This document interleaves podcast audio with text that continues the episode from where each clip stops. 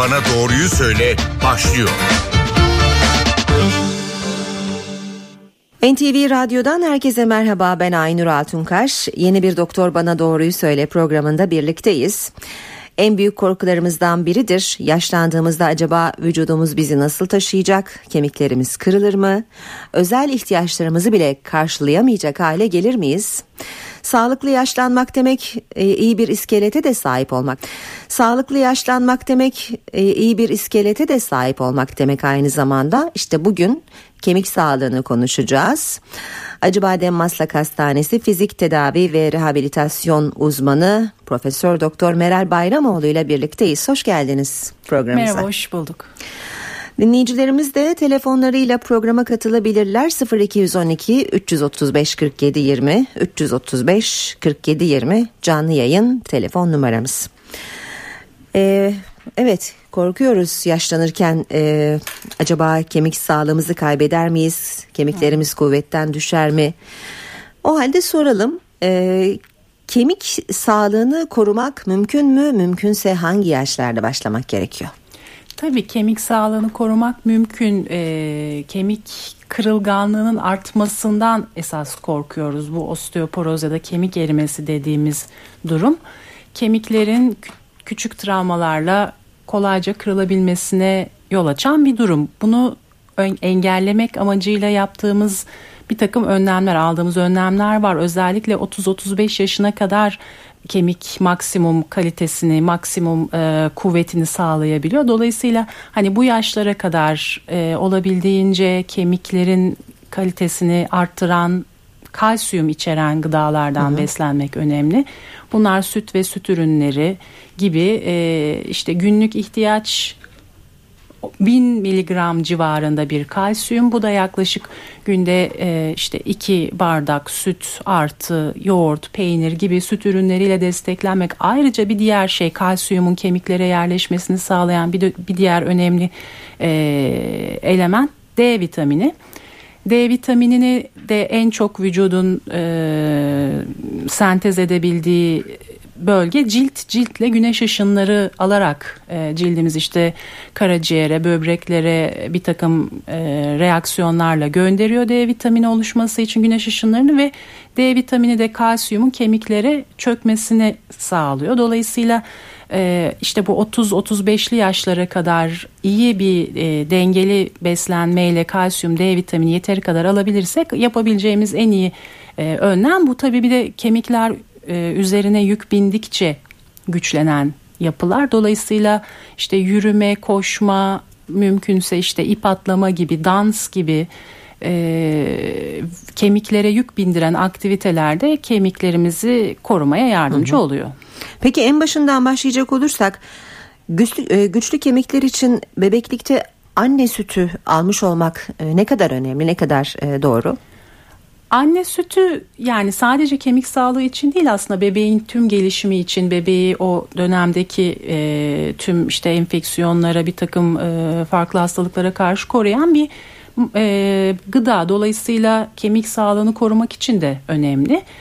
E, Hiç anne, anne sütü alamamış e, bebekler peki e, hayatlarına hep güçsüz kemiklerle mi devam etmek zorunda? Yok hayır hiç anne sütü alam hayır öyle bir şey yok doğrusu. Yani eğer e, kalsiyum ve D vitamini diğer gıdalardan karşılandıysa bebeğe öyle kemikli hani anne sütü alamadı da kemikleri hayat boyu güçsüz olacak diye bir şey yok hı hı. doğrusu. Peki hep 35 yaşa kadar diye bir vurgu yapıyorsunuz. Hı hı. 35 yaş sonrasında e, kemik sağlığını korumak daha mı zor yoksa artık yapabileceğimiz bir şey mi yok o yaştan sonra? Yok yok yapabileceğimiz bir şey yok değil. O vakte kadar eğer çok kaliteli bir kemik elde ettiysek sonrasında idame e, bir takım işte önlemlerle elbette e, daha sağlıklı yaşayabiliriz ama e, eğer 30-35 yaşına kadar yeteri kadar kalsiyum almamış işte kemikleri e, çok da kuvvetli değil ya da D vitamini yeteri kadar bundan sonra tamam eridi kemikler öyle bir şey de yok. Çünkü sadece bunlar değil katkıda bulunan kemik erimesine genetik bir takım faktörler var. Farklı e, yaşam stilleri var. Dolayısıyla hani eğer bir kişi 35 yaşına kadar yeteri kadar da bu önlemleri alamadıysa bundan sonra da var alınabilecek önlemler. Gene o bahsettiğim e, destek işte diyetle alınabilecek hı hı. kalsiyum ve D vitamini ve güneşli takviye e, tak, gıdalarla tabii, ya da tabii, takviye, takviye ürünlerle ürünlerle tabii ki hı hı. yapılabilir. Bunu e, asıl hızlı kemik kaybının başladığı dönem özellikle kadınlardan bahsedecek olursak menopoz sonrası. Çünkü menopozla birlikte östrojende kan düzeyinde ciddi bir düşüklük oluyor. Östrojen bu kemiğin yapım yıkım e, döngüsünü etkileyen bir hormon. Normalde kemik böyle sert hareketsiz bir yapı gibi görünmekle bir beraber aslında çok hızlı bir döngü içinde. Bir taraftan sürekli yıkım e, içinde bir taraftan da sürekli yapım içinde ve bu yapımı en çok e, destekleyen hormon östrojen. Dolayısıyla eğer bir e, hanım menopoza girdikten sonra hızlı bir östrojen yıkımıyla kemik yıkımı artıyorsa buna karşı ekstra bazı önlemler almak gerekiyor. Onu kemik erimesi var mıdır yok mudur diye yaptığımız bir takım tetkikler ölçümler var. Eğer bir risk saptarsak hani sadece gıda takviyeleri değil özel kullandığımız bir takım ilaçlar da var gerekirse onları da başlıyoruz. Peki yine o dönem için konuşacak olursak kadınlara önerebileceğiniz bir takım aktiviteler de vardır. Hangi sporlar daha faydalı oluyor örneğin? Dediğim gibi yük bindiren sporlar ve bunların içinde en kolayı da genellikle işte açık havada yürüyüş yapın diyoruz e, kadınlara. Hem bir taraftan işte güneş ışığıyla D vitaminini alsın hem de e, yürüyerek kemiklerine yük bindirsin. Ama onun haricinde işte dans etme hem böyle biraz daha eğlenceli olabilir. Biraz dengeyi de e, çalıştıran hı hı. egzersizler olabilir. Yüksek tempolu yürüme ya da hafif tempolu koşma gibi, ip atlama gibi, aerobik egzersizler gibi egzersizleri öneriyoruz. Kemikleri zorlayalım yani. Aynen öyle. Peki telefon numaramızı hatırlatalım 0212 335 47 20 335 47 20 bugün kemik sağlığını konuşuyoruz. Acıbadem e, Maslak Hastanesi'nden fizik tedavi ve rehabilitasyon uzmanı Profesör Doktor Meral Bayramoğlu'yla birlikteyiz. İş hayatının da elbette e, kemiklere bir etkisi var. Olumlu ya da olumsuz. Hı hı. Özellikle ofis çalışanlarının hı hı. E, bazı e, duruş hataları olabiliyor. Hı hı. Bu konuda bizi aydınlatır mısınız? Evet ofis çalışanları e, çok omurga ağrılarıyla bize çok fazla e, şekilde başvuruyorlar. Çünkü e, farkına varmadan bir anda böyle bir iş yoğunluğu e, saatler masa başında bilgisayar başında geçmiş oluyor ve işte bir taraftan hem işin yoğunluğu hem bazı işlerin fazlaca stresli olması nedeniyle işte kaslar giriliyor. E, omurga kötü pozisyonda uzun kalıyor ve sırt boyun ağrıları ortaya çıkıyor.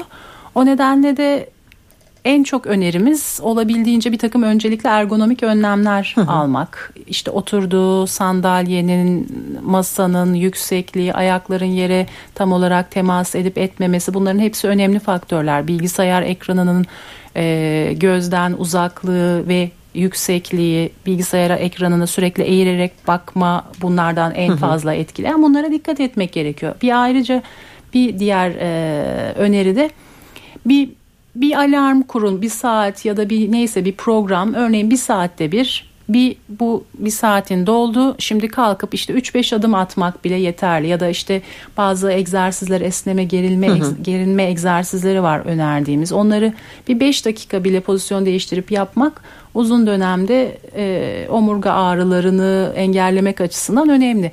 Bir diğer sürekli oturarak çalışan kişilerde görülen problem bacak kaslarının arka kısımdaki kısalığı sürekli bacaklar hani işte dizler bükük kalça bükük oturduğumuzda arka grup e, kaslar kısalıyor bu da hasta ayağa kalktı yani kişi ayağa kalktığında işte bele binen yüklerin artmasına ve bel ağrılarına neden oluyor. O yüzden de işte bu bacak arka kaslarını germe egzersizleri gene bir takım egzersizler ofis çalışanlarına öneriyoruz. Peki bir dinleyicimizin sorusu olacak size. Buyurun yayındasınız. Alo. Alo. Buyurun sizi dinliyoruz. Ha, merhaba, iyi yayınlar. Teşekkürler. Ben Celal Salıklı, 49 yaşındayım. Ee, bundan iki ay önce e, Kasım'da ufak bir ağrıyla e, uyandım. Doktora gittim. E, doktorun teşhisi avasküler nekrozdu. E, bir doktor ameliyat, bir doktor sökücü tedavisi, bir doktor da oksijen tedavisi önerdi. E, oksijen tedavisine gidiyorum. 30 seanstır. Hı hı. E, bayağı bir e, iyileşme gördüm ama e, daha bir, bir buçuk ay daha üstüne basmamamı söyledi doktor. Hı hı. Bu konuda e, doktor bana e, ne tavsiyelerde bulunacak? Geçmiş olsun. Teşekkür ederim. Evet geçmiş olsun. Şimdi avasküler nekrozun olmasına neden birkaç e, faktör var. Eskiden belki kullandığınız kortizonlu ilaçlar ya da bilinen e, bir nedenle kullandığınız ilaçlar ya da e, bazı kan hastalıkları avasküler nekroza neden olabiliyor. Avasküler nekrozun derecesi yani size tanı konduğu andaki derecesi önemli. Daha erken evrelerde e, işte size önerilen tedaviler üzerine mutlaka bir şekilde yük vermemek gerekiyor. Yani en az bir hani 6 hafta 8 hafta e, üzerine yük vermemek gerekebiliyor. Hiperbolik oksijen tedavisi de bir e, tedavi yöntemi ve başarılı sonuçlar alınabiliyor. Ama dediğim gibi hani o e, bu kalça kemiğinizin o femur başı dediğimiz kemiğin düzeni yani yüzey düzensizliği ne durumdadır bu cerrahi gerektirecek durum bazen protez gerektirebiliyor ama dediğim gibi tamamen hastalığın evresiyle ilgili ama size uygulanan eğer hiperborik oksijen tedavisinden fayda görüyorsanız bu zaten doğru e, yolda olduğunuzu gösteriyor. Bir süre işte koltuk değnekleriyle üzerine yük vermeden devam etmenizde fayda var. Peki bir başka dinleyicimizin de sorusu olacak size. Buyurun yayındasınız. Alo. Alo. Buyurun sizi dinliyoruz. Alo. Alo. Alo merhaba. Merhaba buyurun yayındasınız sizi dinliyoruz. Merhaba kolay gelsin. Şimdi hem kendim hem de annem için bir soru soracaktım da. Annem de şimdi başlayan bir kemik erimesi var. Fakat ben kendimi bildim bileni annem e, köy kadını süt ve yoğurttan hiç ayrı kalmadı. Bizi de aynı şekilde besledi. Şimdi onda başlayan bu kemik erimesi e, hani e, daha ilerler mi ilerler? Tabii ki bir doktora gidiyor. Doktor bir serum bağlamış şimdi o serumla bir hızlı bir şekilde bir ilaç almış. E, bu şekilde devam edelim mi yoksa ağızdan bir ilaçla mı devam edelim? Bir bunu sormak istiyorum. Bir de kaplıca iyi gelir mi? Bir de bunu sormak istiyorum ben. Peki geçmiş olsun ne dersiniz? Evet geçmiş olsun. Şimdi tabii aslında beslenme büyük önemli bu kemik erimesinde ama tabii bir takımda değiştiremediğimiz genetik faktörler var. Dolayısıyla çok büyük ihtimalle annenizin böyle bir genetik yatkınlığı olduğu için e, var. Yoksa beslenme ile ilgili bir sıkıntı yok. Eğer damar yoluyla verilen bir bunları genellikle işte damar yoluyla yıllık olarak verilebilen ilaçlar var. Ay, aylık ya da 3 ayda bir verilebilen ilaçlar var. Muhtemelen onlardan bir tanesi verilmiş annenize ama o ilaçlarla birlikte gene de hani diyetle ya da de dışarıdan kalsiyum almasını mutlaka öneriyoruz. Çünkü bu sizin annenize yapılan ilaç eğer kanda yeteri kadar kalsiyum yoksa bunu kemiğe gönderemiyor. Dolayısıyla kalsiyum da olacak ki verilen ilaç kemikleri güçlendirsin. O yüzden ya diyetle ya ilaç olarak kalsiyum desteklemek gerekiyor. Kaplıcaya gelince yani kaplıcanın osteoporoz üzerine bir etkisi yok doğrusu ama hani genel olarak kas yani sıcak e, ortam kasları gevşetir. Eğer ağrıları, kas ağrıları, eklem ağrıları varsa kaplıca tedavisinden fayda görebilir. Bir de tabii kaplıca için başka bir hastalığı olmasın. Hani tansiyon yüksekliği, kalp hastalığı eğer öyle bir şey yoksa tabii ki e, ağrılarını rahatlatır. Ama dediğim gibi osteoporoz için kaplıca tedavisi önerdiğimiz bir şey değil doğrusu. Peki telefon numaramızı hatırlatalım 0212 335 47 20 335 47 20 NTV Radyo'da kemik sağlığını konuşuyoruz. Osteoporoz dedik e, kalça kemikleri kalça kemiği kırığı çok fazla Hı-hı. karşımıza çıkan e, sorunlardan ne yazık ki. E, bu konuda neler önerebilirsiniz? Hani bunu engellemenin bir yolu var mı? Şimdi kalça kırıkları gerçekten e, sonrasında çok ciddi sorunlara neden olabilen durumlar e, osteoporozda engellemek için mutlaka özellikle de yani daha ileri yaş hastalığı diyoruz osteoporoza ve kırıklarda daha ileri yaş hastalarda genellikle düşmeler sonrası meydana geliyor. O yüzden bir defa evdeki böyle takılıp düşmeye neden olacak işte ufak halı, kilim parçalarını, eşikleri mümkünse yok etmek gerekiyor. En sık düşmeler hastalarda özellikle gene yaşlı hastalarda sabah yata yani yataklarının başında ya da tuvalette banyoda tuvaletten kalkarken oluyor. Dolayısıyla bu bu yerlere işte banyoda bir e, tuvalet kenarına elden destek alma e, tutamaklarını yaptırmak uygun olabilir. Ee, işte hastaya yataktan kalkarken işte bir kalk otur bir dinlen önce bir hani tansiyon ani tansiyon düşüklükleri olabiliyor. Hani bir vücut kendi dengesini bulsun ondan sonra ayağa kalk. Eğer gerekiyorsa yardımcı bir takım cihazlar işte baston gibi yürüteç gibi dengesini sağlamaya yönelik bir takım önlemler almak gerekiyor. Ee, bazı özellikle hani yüksek riskli gerçekten çok yüksek miktarda kemik erimesi olan hastalarda bu kalça pedleri dediğimiz kalça yani hastanın giydiği bir pantolon ama e, kalça çevresinde böyle yastıkçıklar var. Hani bir şekilde düşmesini engellemeye çalışıyoruz ama düşerse de işte direkt kemiğe yük binmesin, hı hı. kırılmasın diye destekleyici pedler var. Bunları kullanabiliyoruz. Ortamın aydınlatması önemli. İşte karanlıkta gene dengelerini daha çok kaybedebiliyorlar gibi bir takım yani kemiği kırılmaya meyilli hastayı mümkün olduğu kadar düşmesin ve kemiği kırılmasın şeklinde önlemler almaya çalışıyoruz. Peki bir soru daha alalım dinleyicilerimizden birinden. Alo. Alo. Buyurun yayındasınız sizin sorunuzu da alalım. Tamam iyi yayınlar diliyorum ben. Teşekkürler. Ee, İstanbul'dan arıyorum. 40 yaşındayım. Ee, ürikolis kullanıyorum. Bu gut hastalığıyla alakalı uzun yıllardır. Ee, ve tiroid problemi var bende. Hipotiroid. Ee, sabahları kalktığımda sürekli bacaklarım ve e, sırtım ağrıyor. Doktora gittim. Tahliller yaptılar falan.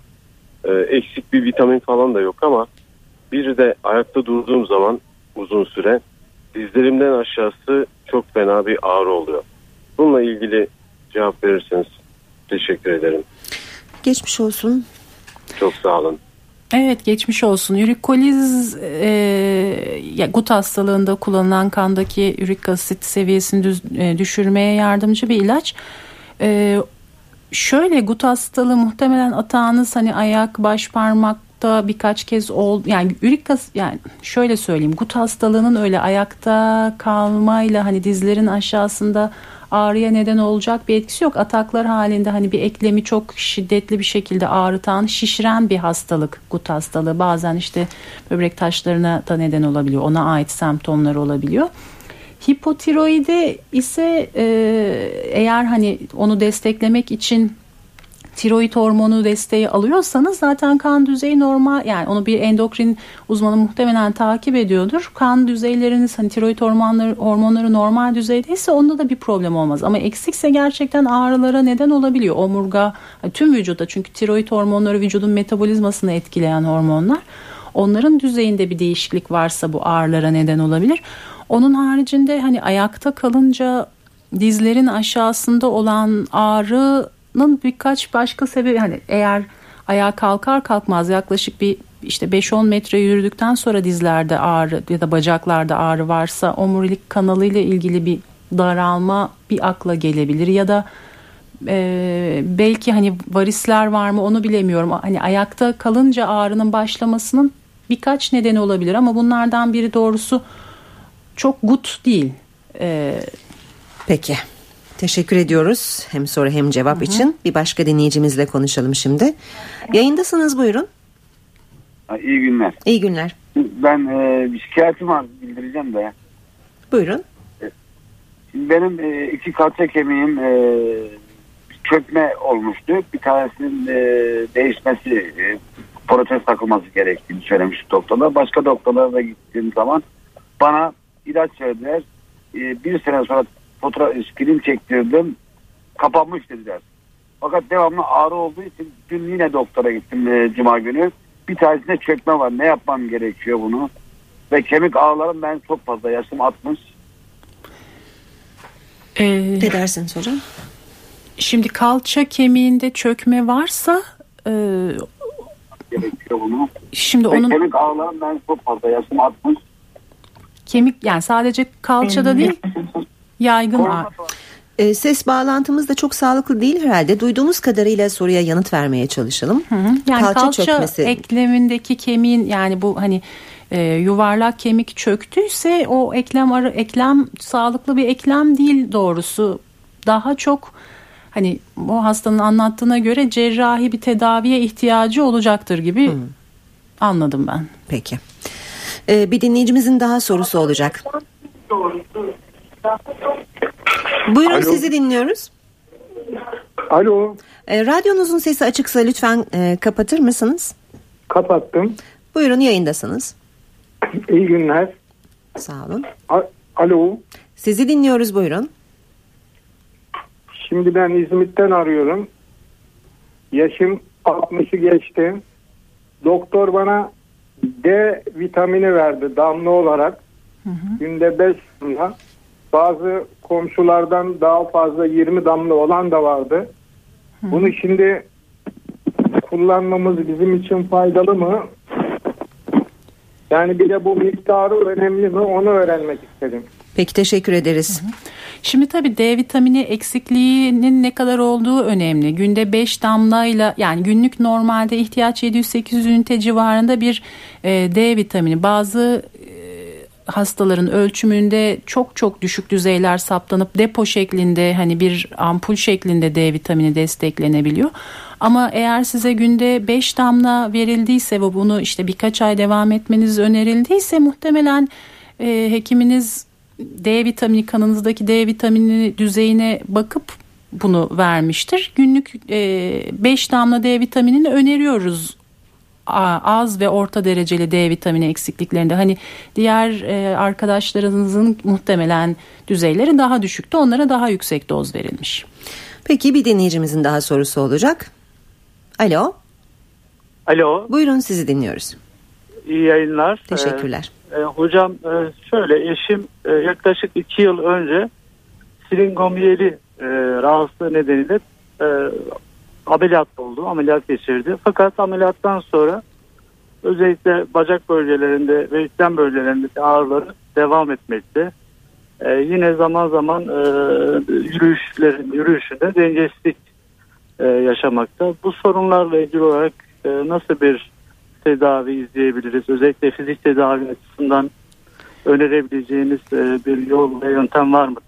Çok teşekkür ederim. Sağ olun. Peki biz teşekkür ederiz. Buyurun hocam. Evet geçmiş olsun. Şimdi siringomiyeli omurilik içinde bir e, sıvı boşluğunun bulunması Ba- bacaklarından bahsettiğinize göre çok büyük ihtimalle belde bir siringsi vardı ameliyat edildi. E, doğrusu onun da hani ameliyatı yapan e, cerrah tarafından bir takip edilmesi eğer bacaklarında ağrı değil sadece kasılma yani omuriliğe baskı bulgularıyla gider siringomiyeli bacaklarda kasılma bazen güçsüzlüğe neden olabilir. Eğer hemen ameliyat sonrasında iyiydi sonrasında gene güçsüzlük ve ağrılar varsa bazen çünkü o bir şant on- yani o sıvının gönderileceği bir bir sistem yapılıyor. Oradaki sıvı tekrar artmış ve bu semptomlara neden olmuş olabilir. Dolayısıyla hani biz eğer öyle bir sıvı artışı yoksa biz fizik tedavi yöntemleriyle yardımcı olabiliyoruz ağrı ve kasılmalar için ama altta yatan neden o sıvının tekrar artması birikmesi ise onun e, yeniden bir hani cerrahi gözle değerlendirilmesi gerekir.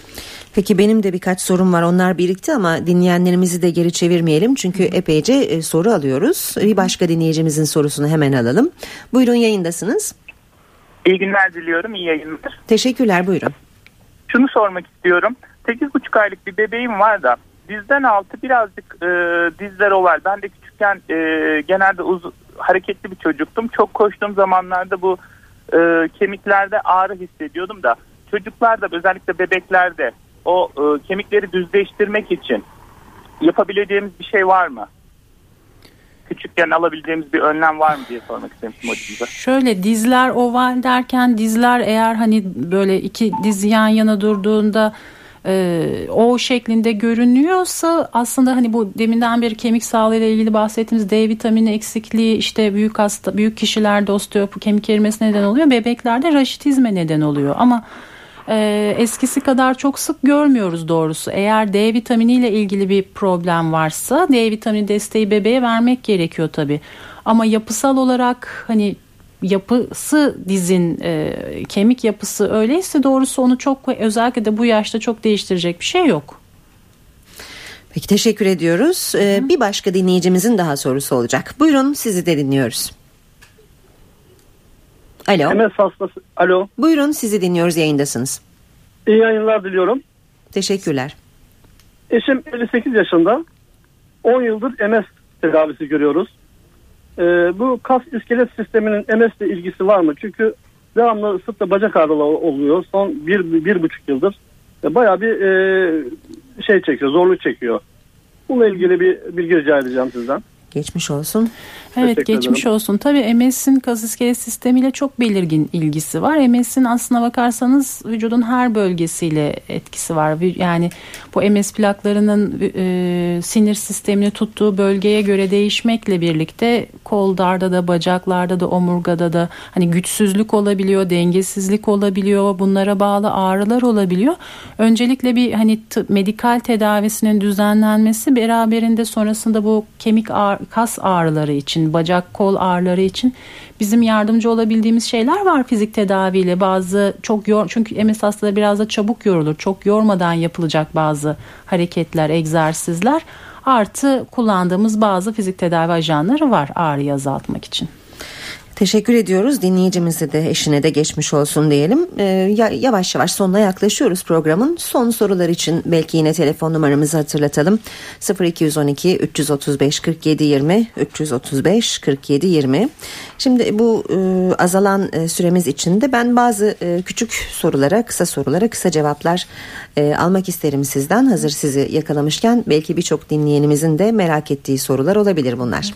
Örneğin e, çok çay, kahve e, ya da zararlı madde, e, sigara tüketimi örneğin kemik sağlığını nasıl etkiler? Tabii kemik sağlığını özellikle kafein e, kalsiyumun emilmesini bağırsaklardan emilmesini azaltıyor ve e, hızla idrarla atılmasına neden oluyor. Bu da kemiklerin güçsüzleşmesine neden oluyor. En çok bildiğimiz kafein kahvede var. Çayda da daha az miktarda bu işte iç, tükettiğimiz kolalı içeceklerde de daha e, bir miktar gene kafein var. Bunlar da kemik sağlığını olumsuz etkileyen e, gıdalar. Günlük 300 miligramdan daha fazla kafein tüketimi bunu etkiliyor. Bu da yaklaşık işte 3 fincan kahve, işte 6 fincan e, çay gibi. Hani bunlardan daha fazla miktarda bu içecekleri tüketmezsek iyi olur. Kafeinin har- kafeinin haricinde sigara. Sigara da tabii e, tüm dokuların kanlanmasını, beslenmesini bozduğu gibi e, Kemik kaybına sebep olur mu? direkt olarak kemik kaybına sebep olmasından ziyade e, beraberinde işte beslenme bozuklukları genel olarak yani hani kanlanmayı bozuyor sonuçta tüm sistemleri etkilediği gibi e, kemik kalitesinin kaybına da neden oluyor sigara. Peki e, bir dinleyicimizin sorusu olacak yine. Yayına alalım kendisini. E, radyonuzun sesini kısmanızı isteyeceğiz önce. Sonra da so- evet, tabii. sorunuzu alalım. Buyurun. Ee, şu an konuşabilir miyim? Yayındasınız. Buyurun. Aa, İyi günler diliyorum. Kolay gelsin. Teşekkürler. Kısıyorum. Ee, öncelikle çok te- teşekkür ederim böyle bir yayın yaptığınız için. Ee, ben e, 43 yaşında 43 yaşındayım efendim. Biraz hareketli, yani işim icabı hareketli bir yaşantım var.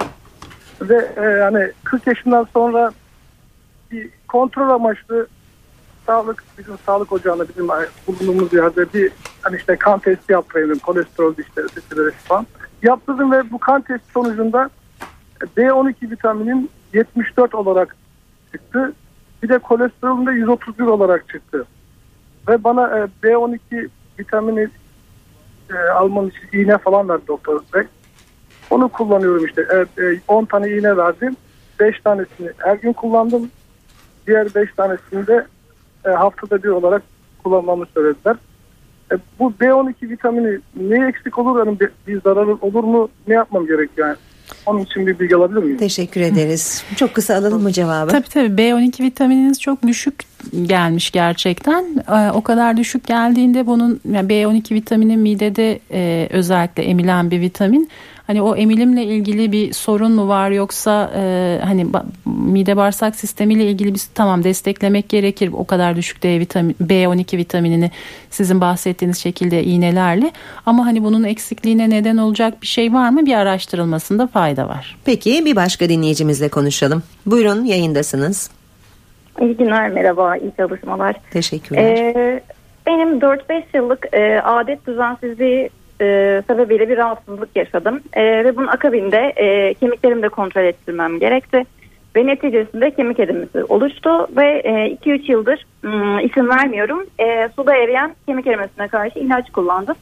Fakat evlendim e, ve e, çocuk düşüncesi sebebiyle e, jinekoloğum e, bu kemik erimesi ilacını bırakmamı söyledi. Bebeğin de böbreklerini yanlış söylemeyeyim e, etkileyeceği sebebiyle. E, zaten e, yürüyüş ve doktorumuzun da söylediği gibi hani e, süt ürünlerini yoğurt olarak özellikle tüketiyorum. E, ekstra olarak e, ilaç dışında ne yapabilirim acaba bunu danışmak istedim kendilerine. Teşekkür ederiz. Yaşınızı da soralım mı? E, E, yaşım 30. 30 Peki, teşekkürler. Şimdi tabii adet düzensizliği muhtemelen östrojen hormonunun e, bu dengesizliğine bağlı kemik erimesine neden olmuş. Eğer e, yani şu anda hasta hamile mi onu bilemedim bebeğin böbrekleriyle ilgili ama hani eğer hamile ise de değilse de sonuçta hani kalsiyum ve D vitamini destekleri almasının bir sakıncası yok o kadar belirgin e, eksiklik varsa. Onun haricinde hep bahsettiğimiz yürüyüş özellikle e, yük bindiren aktiviteler, e, güneş alma gibi şeyler dışında çok ekstra bir önerim olmayacak. Peki son dinleyicimizle konuşalım. Buyurun sizi de dinliyoruz. Hanımefendi iyi günler. İyi günler. Ee, ben e, 65 yaşındayım. 2-3 aydır ve 43 yaşında menopoza girdim rahim ameliyatı e, dolayısıyla. E, ve 2-3 aydır e, kalçamda e, ağrılarım var. Kalkamıyorum. Kalktığım zaman e, ayaklarım üzerine basamıyorum ve doktora gittim göründüm. Doktor belden aşağı kireçlemeniz var dedi.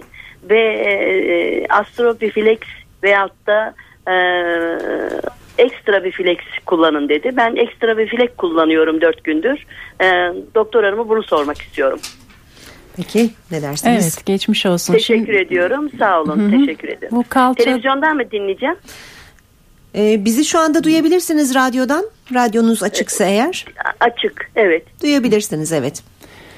Şimdi bahset hani kemik erimesinden farklı bir durum bu. Kalça kemiklerinin e, arasındaki eklemde çok büyük ihtimalle dejenerasyon verilen ilaç da kıkırdan kendisini yenilemesine yardımcı e, bir ilaç.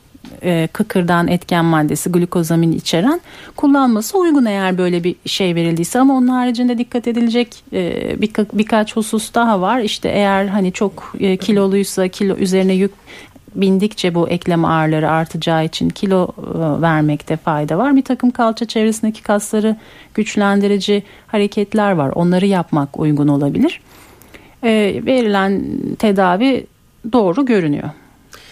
Peki benim e, şu kısa sorularımdan birini daha sorayım. Ee, bazen merdiven çıkarken dizimizin ağrıdığını hissediyor olabiliriz. Bu neyin habercisi olabilir? O da gene aslında eklem kıkırdağının e, kısmen de olsa yıprandığının habercisi olabilir. Bazen e, dizin ön bulgu veren o. Onun haricinde ille de böyle kıkırdağın yıpranmış olması gerekmiyor. Eğer yeteri kadar bacak kaslarımız kuvvetli değilse, eklemi destekleyen kaslar kuvvetli değilse gene merdiven çıkarken ağrı hissederiz. Ama genellikle eğer eklemle ilgili böyle bir dejenerasyon işte kireçlenmeye meyil varsa Hani çok çok yüksek merdivenleri, çok yüksek katları da çıkmayın diyoruz hastalara. Yani tamam bir, bir miktar kalori harcamak için merdivenler uygun ama özellikle dize ve kalçaya ait eklem problemi olan kişilerin çok da yüksek katlar çıkmamasında fayda var. Bu tedavi gerektiren bir sıkıntı mıdır peki? Yani eğer e, hani birkaç basamak merdiven çıktığınızda diz ağrınız oluyor sonrasında normal günlük yürüyüşte hiçbir probleminiz olmuyorsa mutlaka da tedavi gerektiren bir şey değil. Peki bazen de sabahları bütün vücudumuz ağrıyor olarak uyanabiliriz. Bunun sebebi ne olabilir? Sabah özellikle böyle yorgun, e, ağrılı kalkmanın en sık gördüğümüz nedeni fibromiyalji dediğimiz işte gecede iyi uyku uyuyamama, yeteri kadar kasların gevşeyememesi ve e, buna bağlı ağrılar. Ama onun haricinde sabah ağrıyla kalkmaya neden olacak bazı romatizmal hastalıklar da var. Onun ayrımını yapmak için işte şikayetlerde bir takım ayrıntıları sorgulamak gerekiyor. Ama eğer fibromiyajiden bahsediyor olacak bahsedecek olursak gene hep aynı şeye dönüyoruz ama işte kasları iyi kullanmak, iyi egzersiz yapmak, e, uygun ve e, işte kaliteli bir uyku uyuyacak, düzenli bir hayat stiline sahip olmak, yediklerimize, içtiklerimize çok bizi strese sokmayacak şekilde davranmaya dikkat etmek gibi önlemler almak gerekiyor. Bazen de çocuklarımızın kemikleri kuvvetlensin diye onları bir e, e, bir spor yapmaya teşvik ederiz. Hı hı. E, bu doğru bir yaklaşım mıdır? Tabii şöyle zaten hani hem kemikler hem kaslar çocuklar e, büyüme gelişme döneminde ne kadar onlara doğru bir e, şey verilirse e, uyarı verilirse ona karşı doğru bir cevap veriyorlar çocuklar. E, her türlü spor eğer ekstra çocuğun bir hani gelişimiyle ilgili bir bozukluk yoksa daha çok simetrik sporları tercih ediyoruz ama hani çocuğun sevdiği herhangi bir spor bu koşma işte yüzme basketbol futbol tenis her biri olabilir e, uygun teknikle, uygun iyi ısınma, esneme, gevşemelerle başladıkları her türlü sporu hem genel olarak kasları, kemikleri e, iyi gelişsin hem de bir e, disipline girmeleri açısından tabii ki öneriyoruz. Peki son soru yanlış e, duruş ya da yanlış e, kaliteli olmayan bir yaşam sebebiyle kamburlaşıyoruz gittikçe. Evet. E, sırtımız tekrar eskisi gibi dümdüz olabilir mi ve öyle kalabilir mi? Sırtımız kamburluktan düzlüğe geçebilir. Ee, onun içinde o hani daha demin de söylediğim bir takım e, işte masa başında çalışırken alınacak önlemler var. Kısa molalarla sırt omurkaslarını dinlendirme artı esnetme e, uygun.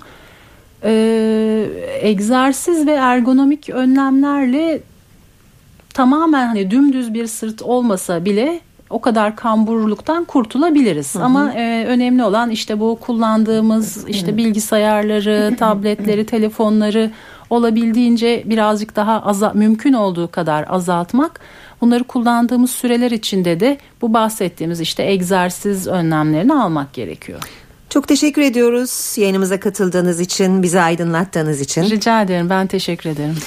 Bugün kemik sağlığını konuştuk. Doktor bana doğruyu söyledi. Acıbadem Maslak Hastanesi'nden fizik tedavi ve rehabilitasyon uzmanı Profesör Doktor Meral Bayramoğlu konuğumuzdu. Bir başka programda buluşmak üzere. Hoşçakalın.